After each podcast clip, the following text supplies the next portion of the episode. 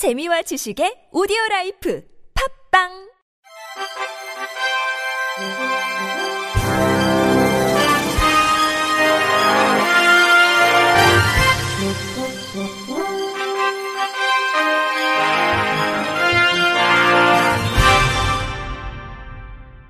청취자 여러분 안녕하십니까? 2월 17일 화요일 KBS 뉴스입니다. 장애인 배드민턴 국가대표 선수단이 2024 태국 장애인 배드민턴 세계 선수권 대회에서 은메달 2개, 동메달 4개를 획득했습니다. 지난 20일부터 25일까지 태국 파타야에서 열린 이번 대회는 2024 파리 패럴림픽 전 국가대표 선수단의 경기력을 점검할 수 있는 대회이자 패럴림픽 출전권을 획득할 수 있는 마지막 대회로 열렸습니다. 대회 전체 참가 선수 총 350명 중 우리나라 장애인 배드민턴 국가대표 선수단은 남자 10명, 여자 3명이 참가했습니다. WH1 남자 단식 종목에서는 최정만 선수가 은메달, 정재군 선수가 동메달을 획득했고 WH2 남자 단식에서도 유수영 선수가 은메달, 김정준 선수가 동메달을 거머쥐었습니다. 최정만 선수와 김정준 선수는 WH1, WH2 남자 복식 종목에서 동메달, 최정만 선수와 이선혜 선수가 WH1, WH2 혼합 복식에서 동메달을 땄습니다. 국가대표 선수단은 오늘 오전 7시 인천공항을 통해 입국했습니다. 사단법인 한국시각장애인연합회는 올해 점역 교정사 시험 일정을 공고했습니다. 제45회 상반기 시험은 오는 4월 20일, 제46회 하반기 시험은 11월 2일에 광운 인공지능고등학교에서 실시합니다. 점역 교정사는 시각장애인이 촉각을 이용해 정보를 접근 이용할 수 있도록 묵자 및 시각자료를 점자로 번역 교정해 점자도서, 점자 인쇄물, 전자 점자 파일, 촉각자료 등을 제작하는 직무를 하는 사람입니다. 점역 교정사 시험 과목은 상반기 5과목, 하반기 4과목으로 상반기에는 국어, 영어, 수학, 과학, 컴퓨터, 음악, 일본어 과목이고 하반기에는 국어, 영어, 수학, 과학, 음악 과목이 진행될 예정입니다. 하반기 시험부터는 국어, 수학, 과학, 음악 과목에 올해 개정된 한국 점자 규정이 적용됩니다. 점역 교정사 응시 자격은 3급 국어의 경우 응시 제한이 없으며 2급 영어, 수학, 과학, 컴퓨터, 음악, 일본어의 경우 3급 자격을 취급한 자에 한해 응시가 가능합니다.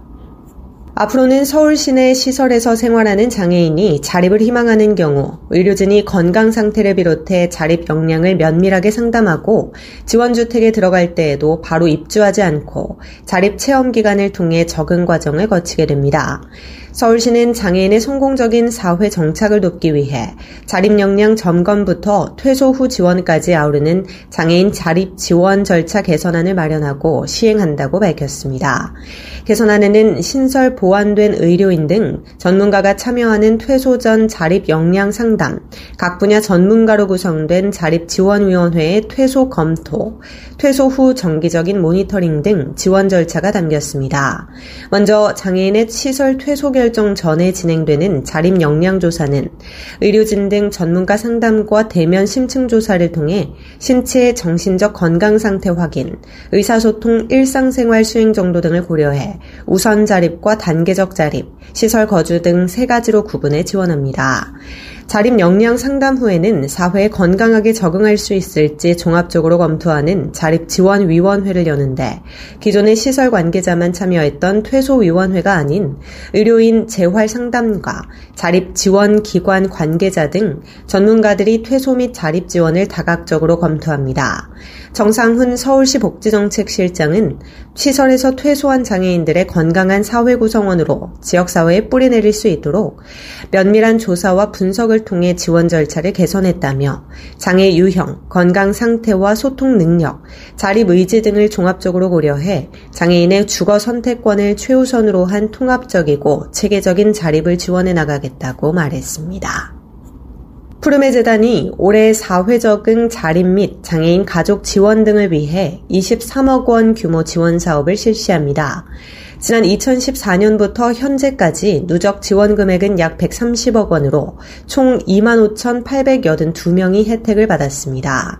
올해 전체 지원 사업은 11개, 총 22억 6천만 원 규모로 지원 분야는 의료 재활 지원, 사회 적응 자립 지원, 장애인 가족 지원입니다. 의료 재활 분야는 장애 어린이에게 의료비 및 재활 치료비, 치과 치료비 등을 지원하고 사회 적응 자립 분야는 만 18세 이하 장애인에게 보조기기와 정형 신발, 특기 적성 교육비 등을 제공합니다. 장애인 가족 지원 분야는 부모 및 비장애 형제자매 총 125명에게 교육비 및 심리 상담비 등을 지원하고 올해 처음 실시하는 장애인 IT 창업 아이템 공모전의 경우 5개 팀에 최대 700만 원을 지원합니다.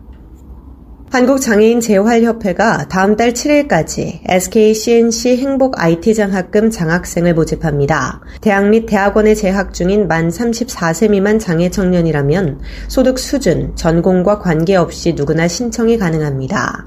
SKCNC와 함께하는 행복 IT 장학금은 지난 2005년부터 현재까지 총 969명의 장학생을 선발했는데 지난해에는 행복 IT 장학생 36명에게 투자했으며 특히 8명의 장학생이 구글 코리아, LH 한국토지주택공사 등에 입사했고 대학원 등에 진학했습니다. 올해는 SKCNC 구성원들이 자발적으로 모은 성금과 ESG 실천 앱, 행가래를 통해 모금한 금액으로 총 38명의 장학생에게 1인당 300만 원을 투자할 계획입니다. 행복 IT 장학생으로 선정된 청년은 장학금뿐만 아니라 미래 설계 역량 강화를 위한 포트폴리오 작성 특강 등에 참여할 수 있는 기회가 주어집니다. 광주 장애인 부모연대는 발달장애인 자립생활 지원 주택 지원 사업에 참여할 발달장애인을 상시 모집합니다. 지원주택 사업은 광주광역시에 거주지를 둔 성인 발달장애인이라면 누구나 참여할 수 있으며 광주광역시 내에 있는 지원주택에서 2년에서 3년간 생활하게 됩니다. 지원주택 사업에 참여한 참여자들은 주거코치라고 불리는 사회복지사의 주거생활 지원 서비스를 받고 주거코치와 함께 독립생활을 준비합니다. 또 지원주택 사업 내에서 자조 모임 참여를 통해 자립을 준비하는 발달장애인 커뮤니티를 형성할 수 있으며 자립생활에 대한 막연한 두려움을 가진 발달장애인들을 대상으로 3에서 6개월간 주거 체험을 할 수 있는 체험형 지원주택도 운영되고 있습니다. 신청 방법은 광주 장애인 부모연대 카페에서 신청서를 내려받아 작성 후 전자우편으로 발송하면 됩니다. 끝으로 날씨입니다. 내일은 중부지방이 대체로 흐린 가운데 남부지방과 제주도 지역은 가끔 구름이 많은 날씨를 보이겠습니다. 내일 아침 최저 기온은 영하 4도에서 영상 3도, 낮 최고 기온은 7도에서 13도가 되겠습니다. 이상으로 2월 27일 화요일 KBIC 뉴스를 마칩니다. 지금까지 제작의 이창훈, 진행의 조소혜였습니다. 고맙습니다. KBIC.